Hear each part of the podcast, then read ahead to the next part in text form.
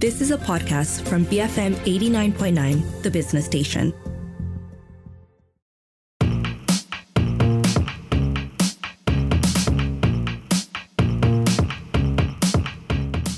BFM 89.9, the business station. My name is Rich Bradbury, and welcome to Tech Talk this morning. Um, well, our next guest is an expert on many uh, topics, but a topic many of us are still somewhat skeptical of, or unsure of even, uh, even what it is the metaverse. Jason Lowe is the uh, co founder of Virtual Tech Frontier, a company that's been building metaverses for brands like Petronas and Mercedes Benz. He's confident that this sunrise industry is about to take off. He even wrote a book on the metaverse, and they've just launched MitoWorld.io, a metaverse building platform where you can build your own metaverse with a simple drag and drop method, making it easier than ever to create your own metaverse and take your business into the future. The first of its kind in this world. Welcome to the show, Jason. Hey, hi, Richard. So happy to be here again. I think it's been a few years since I've been back. Yeah. yeah right in the same booth, doing a different type of interviews since it's. We've had a bit of a strange period in between. Yeah. Right? What were you doing in that period? Uh, so we have already been like uh, building virtual experiences. So a little bit background of uh, me and my co-founders, like what we've been doing. We have been involved in the marketing and, and advertising industry for the past eight to nine years already. And for us, we do focus more on the immersive technology part in marketing, yeah. meaning how do you engage with users better digitally? Mm-hmm. You know, what are sort of activities you do? So hence why we have been building like AR, augmented reality, virtual reality, or even gamification solutions mm-hmm. for corporate enterprises, particularly to allow brands to engage with their users better. So when the pandemic hit, that's when everything was just flat and our brands started coming back to us and ask us, is are there better ways to engage with like our thousands of our consumers across right. Malaysia? Yeah. That's better than Zoom, for example. Because yeah, Zoom, is yeah, there Zoom is better not, than a webinar? Is something than a webinar? Correct. Yeah, yeah. So then we started to go a bit crazy with the idea. That was before like Facebook became Meta. Yeah, that was like literally in 2020. And uh, my CTO at the time just decided, oh yeah, why, why, don't we create this virtual world and let's just have all these different people logging into a virtual space via the, the web browser and do stuff. Like that was just that one liner. and I was like, who wants a virtual world? Things like, but we, we tried it anyway. We did a huge pitch deck to it, showed brands, and they absolutely loved it. They were like, oh, this is definitely better than mm. a YouTube streaming or even Facebook live streaming. You know, many of them tried that, didn't get the results they want. Um, and beyond that, what else can you really do on, on a 2D website, for example? Right. Because at that point, point, it's either you have a Facebook page or you have your 2D website and you're stuck, right? Mm-hmm. No physical activations, mm-hmm. this kind of thing. So we really started uh, doing all these sort of like virtual engagements during the pandemic, uh, during the whole pandemic. And when you know Facebook changed their name to Meta, and then Mark Zuckerberg came and released this whole video about the metaverse, how everyone's going to be involved in the virtual world, how from a 2D Facebook they're going to interact in, in with Facebook in, in 3D and things like that. That really brought a lot of our uh, brands and customers under our company mm. interested in the metaverse. Mm. They immediately told us like well, what is this? Well, how, how can I have one? They, they're not even sure what is it, but their first take as like, you know, early adopters and innovators of their own respective companies, they would just want to be in no matter what. You see, that's the thing. You know, you see people queuing up for something, and even before knowing what they're queuing up for, you want to be in the part of, you want to be in that queue. Mm-hmm. Do you understand what I mean? Yeah, right? yeah, yeah. So I, I guess my first question then is, and I think there is misunderstanding from a lot of people and, and confusion about as to what the metaverse is. And as I said to you just outside, I think it depends on who you ask and when you ask what the metaverse is. Some people will have one answer, other people will have a different answer. Uh, some people saying it's just the internet tagged on with, with AR and VR. What's your take on it? What what to you is the metaverse? Yep, yep. Um, so as an author, as an author of literally a metaverse book myself, uh, I think the easiest way that I, I put from the beginning of the book in explanation, it's a virtual world where you use avatars to interact with, right? But to break uh, that sentence down a little bit deeper, uh, metaverse at the end of the day it's, it's something i would uh, call it in a software layer of technology right? So uh, example a website is some form of software. Mm. so but how do you access a website? You can do it via a, a, a, mobile phone mobile phone browser a laptop browser or even tvs these days. You can access websites.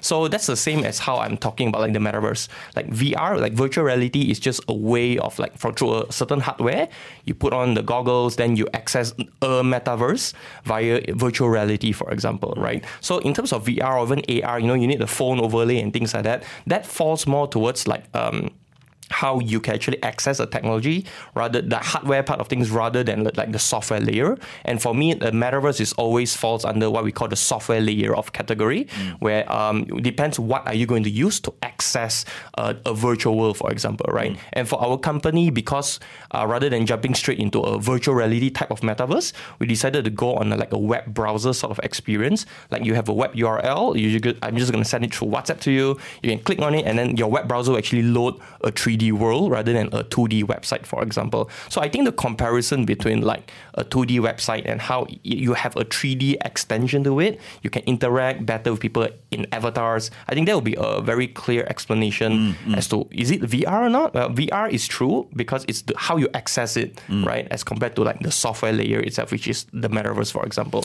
A few years ago, there was um, a website called Second Life. I'm sure you're aware of. Yep, yep. Is it similar to that? The idea that you're you're kind of talking about right now? Yeah, yeah, definitely. I, in fact, Second Life, for example, are one of the uh, most earliest recognized mm. uh, kind of like a metaverse platforms mm. among like professionals and like technologists, right? Uh, it's just that at that time they, they do not call it like metaverse, metaverse because yeah. the even though like uh, the novel came out like long ago, Snow Crash, the, the first novel, actually talks about them. And the guy Neil Stephenson actually created the term metaverse. Yeah. Uh, but many companies did not like like coin it as their form of technology at, mm, at that time. Mm, mm. And I think it's only very recently it became really popular because of like what Meta is attempting to do mm. with the space and things like that. But mm. in essence, uh, Second Life is uh, some sort of like early uh, an early embodiment of what the metaverse kind of is, right? Virtual avatars, you have all these virtual worlds, but it's just that uh, for something that has been around for quite some while. Of course, some of the things that they are using, like the game engine that's running the graphics, uh, the feature sets, are, are, they like built towards mass adoption, mm-hmm. or is it mm-hmm. still keeping at a very niche right. target audience? So those are the differences. I remember back in the day, it was. Um, slow is one of the, words that springs to mind. Um, and, and, it was kind of, it, it, didn't feel very accessible. You know, it felt like the, the kind of place where um, it was very niche at the time, I think, and and now it seems to be that, like you say, the metaverse is something that everybody wants to be involved in one way or another. Brands in particular definitely want to be involved in it one way or another. But before we get to that, and I know that's something that you know we should focus on a little bit later. Um, and you briefly mentioned that during the pandemic you had this discussion, but how did you really get into building this? You know, how did you start doing it? Once you've decided this is something you want to do, you don't just sit around a, a room and scribble it down on a napkin. You know, how did it start? Yep, right. So uh, fundamentally, I mean, the earlier days, if you're talking about like even building a, a, virtual world for a brand, for example, you you do need a team of like what we call game programmers, people that has like game design backgrounds, game technology. It's not something any like software engineer is going to graduate from and like, oh, I'm I know how to build like a metaverse, right? So in, in regards to recruiting talent that has the fundamentals of game uh, building, sort of like technology, um, um, that that's where we our team have already been strong because we have been building what we call immersive technology for brands that utilize all these interactions mm. through game engines. Mm. So one of the main game engines that we use is like Unity 3D, for example. Uh, we also use a bit of Unreal Engine here and there for, mm-hmm. for the technology uh, listeners out there, right? So through that, that is when you start to like uh, plan something. Um, earlier on, when Meta came in and things like that, I, I would like to say like VTF's direction towards uh, building metaverses for people have kind of changed towards what led to MitoWorld uh, earlier on, we know we've been building a lot of like big metaverses for a lot of brands and companies out there. So, but the brands that you've mentioned, or if you go to our website to check, there are huge uh, MNCs, huge uh, Fortune 500 companies with big, deep pockets and big budgets and mm-hmm, things like that. Mm-hmm. And we do realize if we continuously build custom virtual spaces for people, um, money is kind of okay. You know, as a software house, any software technology they build for people is going to potentially give you good returns. However, um, uh, our recent, in, uh, my recent investor, uh, Kylie Ng for 500 Global, was just telling me like, "Oh, Jason, it's great that you're building custom worlds for big brands. But the true goal is how do you enable it for many people, everyone? Can an SME afford what you charged um, um, Omega, for example. And I was like, well, definitely not. Like this has to be something. Mm, mm. Uh, you know, it's expensive. It's new, so it's very expensive. Like an average cost for a, a custom metaverse would give you up to a hundred thousand US dollars, for example, and that already really cuts off access to the majority of like business sure, owners out there. Sure. So the, the idea of like building MitoWorld, for example, uh, how we transition from you know just having a bunch of game developers building very custom projects for really huge brands out there. Um, our investors um, narrative for us is just Jason Simple. How do you enable the metaverse to be a technology accessible by everyone? How do you really focus on that inclusivity so that it's not like, oh, only rich people can be afforded and things like that, right? So the only way for any technology company to really drive down prices and, and enable ease of adoption is definitely to put everything like on the platform. Hence why for the past half half year, we decided, okay, you know, uh, 500 Global came as an investor. They have a goal of us wanting us to build something that can enable everyone to access it. And our solution to that through like months of planning and of course competitive analysis and things like that arrived into like Mito World, which is like a no-code uh, software as a service platform. You come in, you subscribe to Mito World, then next thing you know, in under 15 minutes, like the fastest person that actually used Mito World to churn out a world and put it on a website was like literally 15 minutes. I just shared the link. 15 minutes later, uh, this uh, partner from Vietnam, and all the way from Vietnam somewhere, right? Shared a video like, oh, this is my world. I've already inputted all my digital assets into the space, decorated the whole 3D environment, and this is my avatar running around in my 3D environment right now. So that was like pretty impressive for us. So breaking the barriers of like adoption and accessibility has always been the goal on how we see the metaverse industry could thrive in the future. Hmm. Because if it's so expensive and only game developers know how to do it, then we will definitely have a lot of bottlenecks. Like even early on, we had conversations, right? You say, "Oh, uh, are you like adopted to the metaverse yet?" And then they give you, "Oh, why no time? Technical challenges." Those are the typical things you hear any companies out there. And this is, uh, know, how we are trying to really enable the industry to, to grow forward in the future. All right. Hold that thought. Let's take a short break. Folks, I'm in the studio with uh, Jason Lowe, the co founder of Virtual Tech Frontier, a company that's been building metaverses for brands like Petronas and Mercedes Benz. They've just launched MitoWorld.io, a metaverse building platform where you can build your own metaverse with a simple drag and drop method. Don't go anywhere. You're tuned into Tech Talk here on BFM 89.9, the business station.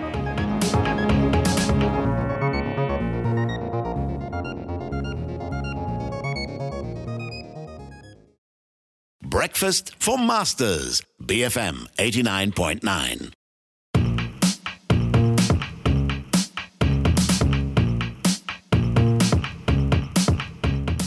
BFM 89.9, the business station. My name is Rich Bradbury. I'm in the studio with Jason Lowe, the co founder of Virtual Tech Frontier.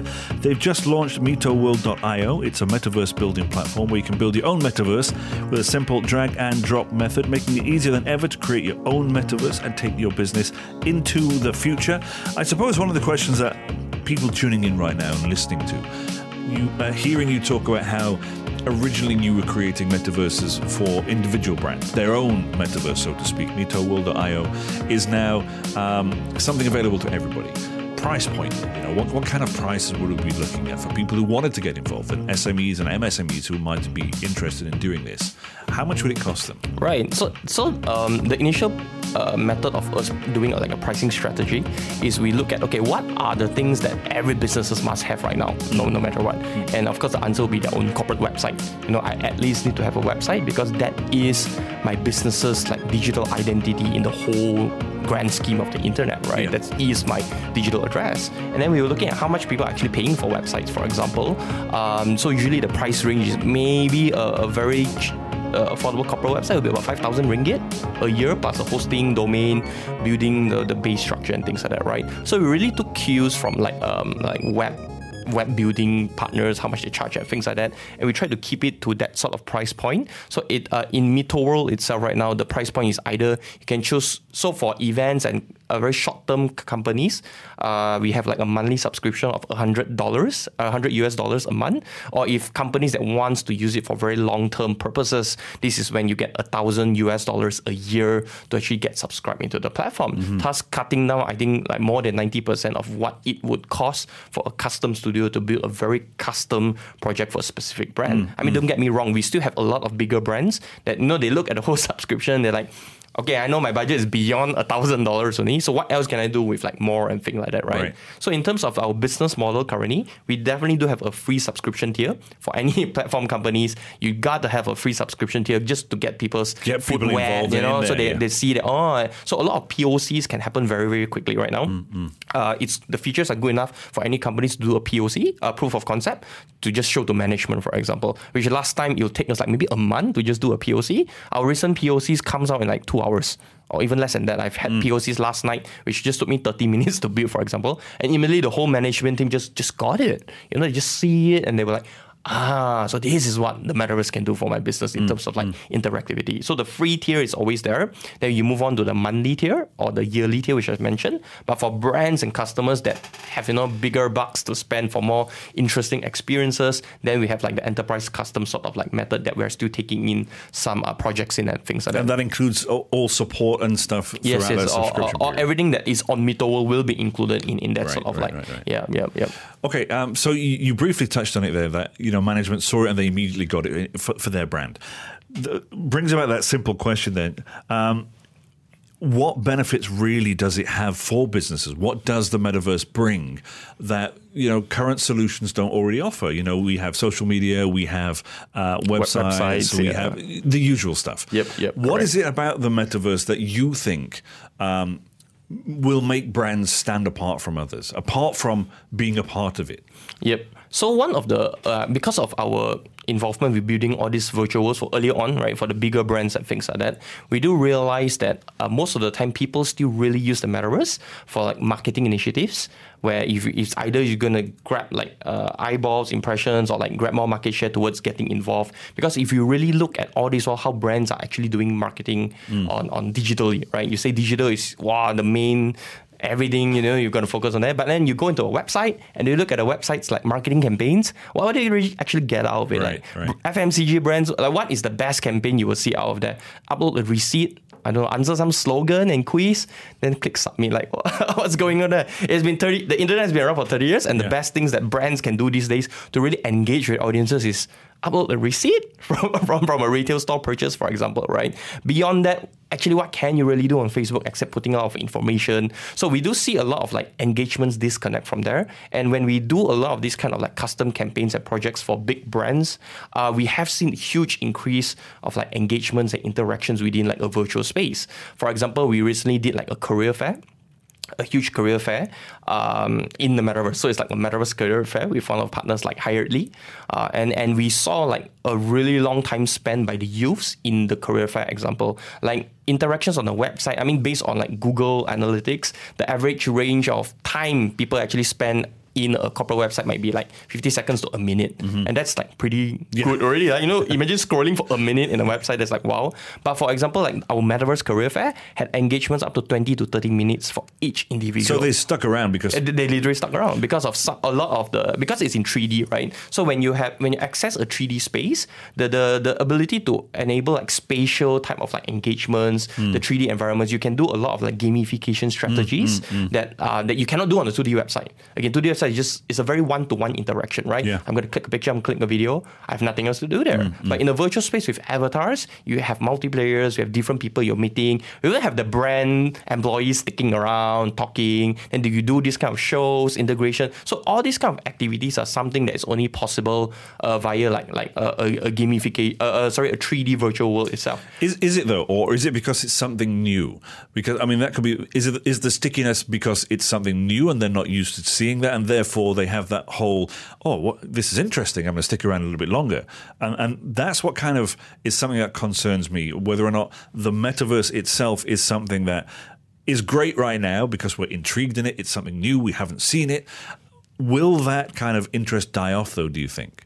Uh, I think we need to look at it at like what are the alternatives instead. For example, I mean, it being new is al- I mean that's always a plus point of a new technology. Yeah. I'm just gonna base base in its advantages, right? yeah. Like, it's because it's new. That's why it pushes like a better engagements interaction, even if it's for now. Because if you do not choose like a new technology to get involved in, what's what's your alternative? You go back to your website campaigns anyway. That's gonna give you like maybe half half ROIs and things like that, Yeah, right? yeah. But the, the question in in in this like Richard, it's it's it's when we when we used to pitch to bigger companies or any SMEs, and you tell them that oh, this is some engagement improvement thing, but it's going to cost you a hundred thousand dollars. Yeah. That's when they're gonna oh, what, will Yeah. this last? Can I do a lot of things? And then this is a lot of questions are going to start to pop Yeah, up. yeah, yeah. But hence why the the direction of moving to World, where you know we're going to put it at a price point where you're also paying for your website anyway. And if you're already paying maybe even more than like a thousand dollars a year just for your website, and the engagement for your website, everything is like flat. Your marketing head has no idea how they're going to revive it anyway.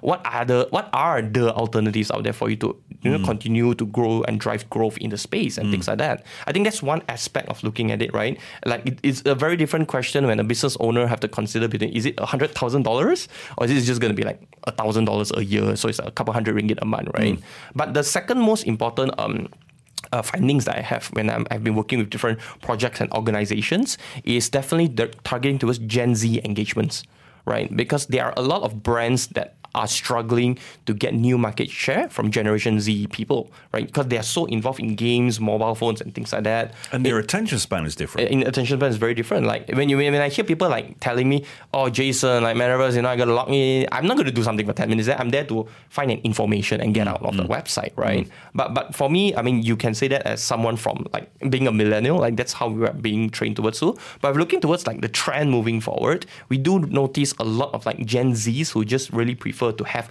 more engagement. They want to feel like more uh, interactions with the brand, being more immersive in a certain. They care more about experiences rather than like getting efficiency across, for example, and things like that. So we're also not saying that we should replace this with a website. You know, website is still going to be there, but for that other category of target audience, this is where the metaverse is going to be an add-on, right? It's going to mm. be an add-on engagement. It's going to going to cost you a fraction of whatever it used to be. So this would definitely be a great strategy to consider, especially if your brands are targeting like youths, younger generations. Hence why we did like a, a campaign with like Nestle also because Gen Zs are also not really on like Facebook and a lot of the main Yeah, social yeah. media primarily these days. So they still need other ways to engage them. And just doing a marketing campaign or upload a receipt or answer some slogan and quiz on the website again just doesn't cut it also for these hmm. kind of Gen Z people, right? Do you think it's also because there's an element of it being a third space as well? I mean, you know, we have work, we have home, and then people may choose to either game, that's their third space. They may choose to go to a cafe, that's their third space. Hmm. You know, and, and a metaverse for some people is is their third space. Is there an element of that? Do you think? Yep, definitely. So hence why in, in terms of the metaverse, I mean, um, comparing like example when people ask, isn't the marriage just another game? Right. Right. Right. Like then, then what's the point of it if it's just another MMO RPG Yeah. and things like that? But for, for me, the, uh, how where we're moving towards is to really make um, the metaverse as like a serious like software industry where things are real. You know, you have some economics going in there. You have some integrations where commerce, metaverse commerce, we're talking about it. Some of our brands already are already integrating some of their e-commerce solutions in the space. So you come into the space, you actually interact. Like like imagine. I, I just realized, right? Um, many brands that I'm working with actually do have like 3D versions of their products. They'll do some renders of their products. However, when they do it in 3D, it will always be like a picture on the e-commerce Right. site or a picture. At the end of the day, it just becomes a picture, right? Yeah, yeah. But because in our platform MitoWorld, we enable like 3D file uploads and things like that. So the way you can actually position and showcase your your product, for example, is gonna give a next level of like dimension for people to interact, look at it, maybe up, down, left, right, even sizing. Sizing can be accurate as compared to like you know how e-commerce a lot of things don't come according to size and things like that, right? So in terms of this kind of perception, it really gives that layer of like uh, interaction between the users and the brand before they maybe commit to buy something out, right? Yeah. Yeah. So these are still some of the advantages why maybe people would love to you know get involved and interact more in sort of like a virtual space uh, before they commit to, to something, for example. One of the discussions that I have um, with other people about the metaverse, and, and if we look at the metaverse as um, rather than it just being the, the Mito World, um, is the idea of, it being an expansive thing, a, global thing almost. And we talk about the economy of this future metaverse. And part of that economy is, is stuff like art and currency and one thing or another. And of course, kind of brings along that question of stuff like NFTs and, and blockchain technology. How would that, would that be incorporated into a Meta world at some point as well, do you think? Okay, so an interesting point when we started building MitoWorld is to enable a lot of its like uh, its infrastructure to be as open as possible. Right, so that means that we have uh, many ways to integrate different APIs or SDKs into the platform uh, to, to enable more things in the future. So what that means, for example, is that recently we have we had like an FNB client, and the FNB client just decided, okay, I'm going to show all my food, I'm to show all my food in the metaverse, and I'm going to show do some social media campaigns in the metaverse itself. So you do live streaming as an avatar walking around. So different ways of doing like social media content, right? But beyond that, we even like integrated like a Food Panda and Grab delivery uh, option inside. Oh, very so, cool. So, yeah, so if after everyone they completed whatever they needed to complete in the space, uh, they can okay, I'm gonna like order the food now with this promo code that Uh-huh. I've gotten from my interaction in the space itself, so that you do get that sort of like orders and ROIs in, right? yeah. So what that means also beyond that is that uh, we have also been approached with a lot of like Web three companies, like blockchain companies, Mm. or even huge companies like MetaMask. MetaMask is under the group ConsenSys. Yeah. So we ConsenSys even talk about oh how, how what if we start to integrate all this sort of like Web three uh, plugins into the system and things like that, right? So integrating things like NFTs or even like other like uh, crypto wallets or anything within the Web3 space is always, always doable. And we already have like quite a number of like companies talking about integrating all these kind of solutions in. This is then users will have different options in their subscription. Essentially, either they want to do things in crypto. In, in fact, you can even log into the platform right now via uh, uh, MetaMask wallet or crypto wallet. Yep, they detect the identity, and we're even talking to another crypto payment gateway to enable our subscriptions to be sold in crypto. For example, you can buy our rather in US dollars, you actually subscribe in Ethereum, hmm. right? Things like that. So being an open platform like this is has been very important and the foundation of our infrastructure building because we know that if you expect a, a small team of Malaysians to continuously to build something so big that you can rival Meta in the future, hmm. this is going to be a long shot, right? But opening up the ecosystem, getting all these kind of different partners and integrations into your whole ecosystem, I think then that we could stand a chance to actually like compete in the global market. Giving as many options as you Mm, possibly yes, can. definitely, to definitely. Yeah, I mean that's the whole point of being an open virtual Yeah, space, right? yeah. it should not be limited towards like if you look at my competitors, okay, out there, like oh, very crypto based. You need to buy an NFT land.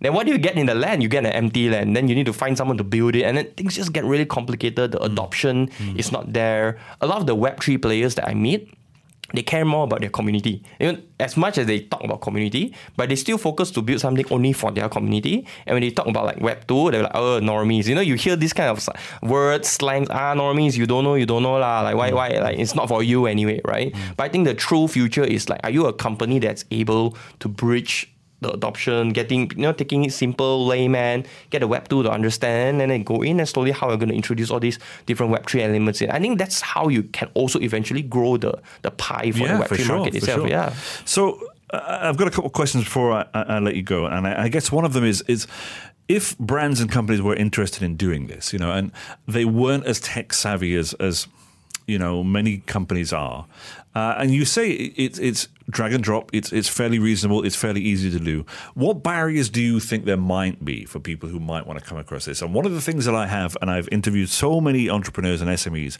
is that there are some companies who are like, if it ain't broke, don't fix it, you know. And we don't want to digitalize too quickly. We don't want to do all of these things. I'm worried about my security. I'm worried about my data. What do you think for you you see as a hurdle for these companies getting in, involved in the metaverse? Right. Um, as easy as I would like it to sound like, you know, I, I there's this joke uh, that I, I, I told MDEC recently. They were asking, "Oh, metaverse is very complicated. What's going on here?" And I told MDEC, "Oh, the way we do our platform is so easy. Even a child could use it." Like I was like telling MDEC that.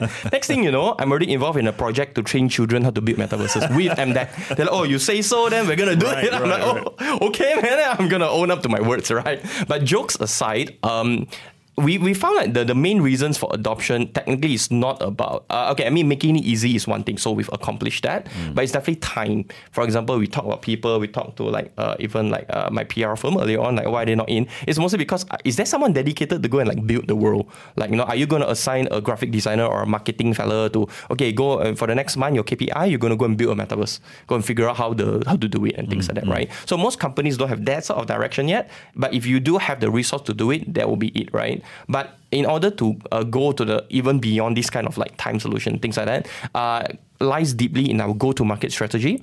So our first, even before MitoWorld was launched, right, we already knew this was going to happen. Like oh, all the worries, like a thousand and one worries that this sort of like early majority people is going to like, think about, because we know not every company out there are like innovators and early adopters, right? They're going to worry one thousand things about it affecting whatever they already currently have. So our go-to-market strategy immediately from the get-go was to secure uh, partnerships, MO, uh, partnerships in for our distribution. So who are all these partners? For example, they are already web development agencies, creative agencies, and digital agencies. They already are actually quite familiar. But for any web agency or creative agency to even build a metaverse, again, you need a game studio previously to, to do it, right? But from the way we do it, at a, at a way it's so simple to do that all of these web uh, companies, digital creative freelancers, right? A lot of creative digital freelancers out there. They can also learn it because they take it as one of their like a rice bowl, for example. It's a new revenue stream for them. Yeah. So if you follow Shopify, the e-commerce website, earlier on they did very similar distribution strategies where they, they gather all these web agencies and they tell them, okay, rather than building e-commerce website from scratch, boom, here's my here's my platform. You can use it easier. And now a lot of people are even using Wix to also build full blown website Yeah. for people. Yeah. So that exact same strategy is very uh, um, uh, working working very well for us because they like a web like uh, one of my uh, bigger web agency partners they already have built websites for 800 over corporate companies for example. So they are the one that already have all the assets they know their server their hosting their security requirements they are also in their procurement list and things like that. So it gets the adoption way easier from a company that's already dealing with a vendor then only we're just like the platform that supports the, the, the, mm, mm. the adoption of it, mm, right? So making it easy for our partners is very important to our partners because then our partners will be the one that will actually take it and push it to their regular clientele. So as uh, at the end of the day, with someone regular a regular vendor proposing something like that, it's even cheaper right now, right? It's not even it's fast, it's cheap, it's gonna give you all this increase in conversions for marketing. Hey, it's like, come on, man, like, like you're not even doing it anymore. So this is when uh, companies will probably just need to find time to secure some budgets for these our partners to go and like work this out, right? So that's our strat- our go to market strategy is like working quite well for us right now too. Okay. Last question then, and I, I guess it's not even a question. It's like, do you have any final words before I let you go? Uh, We've got five minutes. You know, Five minutes of final words is longer than my launching you, speech. you don't need, you don't need the whole five minutes, but you know. I, I guess final words you know you can share about the the metaverse and, and VTF's um, involvement in that. I guess. Yep, yep. Um, I, I would like to share like an interesting story uh, that I, I experienced just a couple of weeks back. So I was in Singapore uh, for a Tencent Cloud conference recently. Uh, they invited me there, and they said they want to launch a metaverse related product. Why I was there. Uh, but something happened during that, that, that session, which is more interesting than the launch itself, according to me. So I was like in, in this Fullerton hotel in Singapore, and I was like having this buffet, uh, makan makan, you know, with with uh, with a lady, an old lady actually. Hmm. She's really old, and I asked her, "Oh, how how old are you?" So she says she's seventy two years old. So we were literally talking about some of the grandmother grandmother age, and then she was like, "Oh, so what do you do, young man?" Hmm. And I was so reluctant to tell her that, "Oh, I'm." In the metaverse, right? Like, how, how am I going to deal with that, right? Imagine that, right? And then I, but I give her my name card, and immediately she was like, "Oh, so you're in the metaverse?" I was like, "Yes." I was like, "Oh, you know about the metaverse?" Young man, I'm already in four oh, metaverses. My first metaverse, I do this. My second metaverse, I do that. My third one, I do what? And she asked me back, what kind of metaverse are you? I'm like, oh wow, no, no one has ever like reached that far in challenging me in small talk on like what kind of metaverse am I doing? So I told her what is Mito World about, and she was like, ooh, that was even before my launch, right? And she was like, oh, that'll, be, that'll help for businesses. And she was so well aware of all these kind of things. And that shocked me a lot, right? Because you ask a 72 year old in Malaysia what was the metaverse, they're gonna like, what? They don't even know what's a game. Yeah, How are you going to? And I, But my curiosity led me to question her deeper.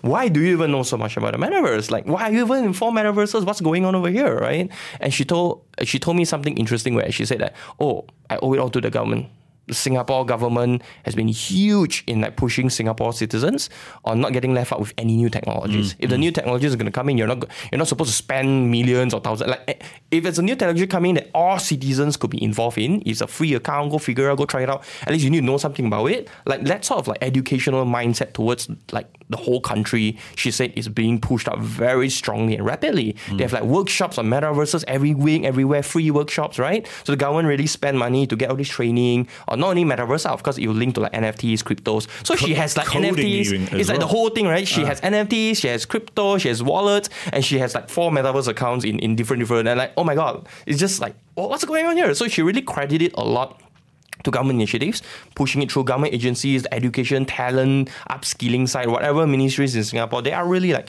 pushing a lot of awareness They're and knowledge on it. yeah. On uh, not particularly on the metaverse, but it's more like what are the latest Yeah, technologies yeah. out there and why you better just go and like be involved somehow or other. I'm not Hmm. asking you to pay money to to join it and things like that, right? So that got me really deeply thinking a lot on like adoption also because I already know the advantages of the metaverse. I know my metaverse is easy to adopt.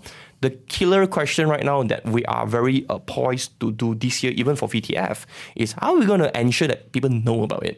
Right? So when I took cues from that, that's why a lot of the things I've been do- doing, I'm working very closely with MDEC, for example, on uh, quite a number of like initiatives to, to grow like adoptions here. I've been meeting a lot of like government ministries, agencies, different state. I'm even going back to Sabah next week. I'm from Sabah, by the way. So finally heading back to Sabah to talk about, oh, this Sabahan guy is like doing this. Uh, who can I work with out there to really um, talk about adoption for these technologies? Because if you even see like Malaysia, um, not too sure how true the data is, but I was looking at e-commerce adoption for Malaysian businesses for the past decade or so, right? Like with all the initiatives that the government has been pushing to get people onto e-commerce, you know how just 10 years ago, Malaysians are so skeptical about e-commerce? It's the same thing. How, how you want me to sell something online? I have my physical shop. Like e-commerce wasn't even a thing. And now it goes back to like how you don't have e-commerce, uh, you're missing out on like so many opportunities out there. I see the exact same thing in the metaverse right now. But what really enabled Malaysian businesses and citizens to get on board is a lot of like the, the government way of like, education, you know, the media talking about it, everyone has to push it through. Because if no one's talking about it, then the industry will not grow. Mm. So according to those data I found online,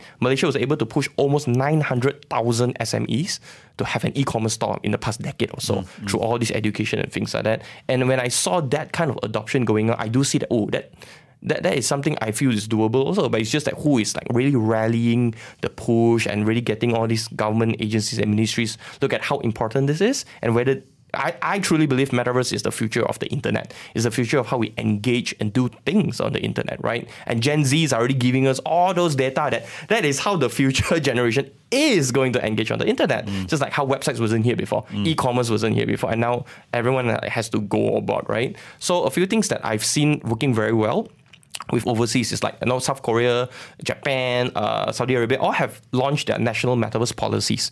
See them already talking about oh government is going to fo- allocate this much of budget. We're going to do this. And Singapore already has it, and like they already have so many grants, education. Everyone's just talking about it. So uh, I feel that as one of the earlier people to try and make this an entire industry by itself in Malaysia and put Malaysia in the Southeast Asian map as oh we are like a metaverse first country for example because no one in Southeast Asia has been claiming that title yet mm. so I am really uh, like like my vision for the next two years to come is to hopefully enable a lot of like, education and awareness on why do businesses need this technology, how do you gonna get on it easily, and what are the like the benefits that you can actually derive out of it. Mm. So that will be uh, um, some of the initiatives that or final words are in terms of how I want to tell people, like you know, even listeners out there that have no idea. Okay, you, you might not still know what is it after this episode, but you know, just go out there, check our website, check like the different different sources about it, and really understand how this can benefit you. Because if you're not onto it already, I'm I'm gonna say that you're gonna be left out a lot. In, yep. Wonderful. Jason, thank you very much for joining us today. Yep, thank you. Thanks, Richard. It's always great to be back here. Folks, I've been in the studio with Jason Low, the co founder of Virtual Tech Frontier, a company that's been building metaverses for brands like Petronas, Mercedes, and a few others. Of course, they've recently launched MitoWorld.io, a metaverse building platform where you can build your own metaverse with a simple drag and drop method. If you missed any part of this show, don't forget you can download the podcast. It's available a little later on. I recommend you use the BFM app. It's available in the Apple App Store and Google Play. For Tech Talk, I'm Rich Bradbury here on BFM 89.9 the business station.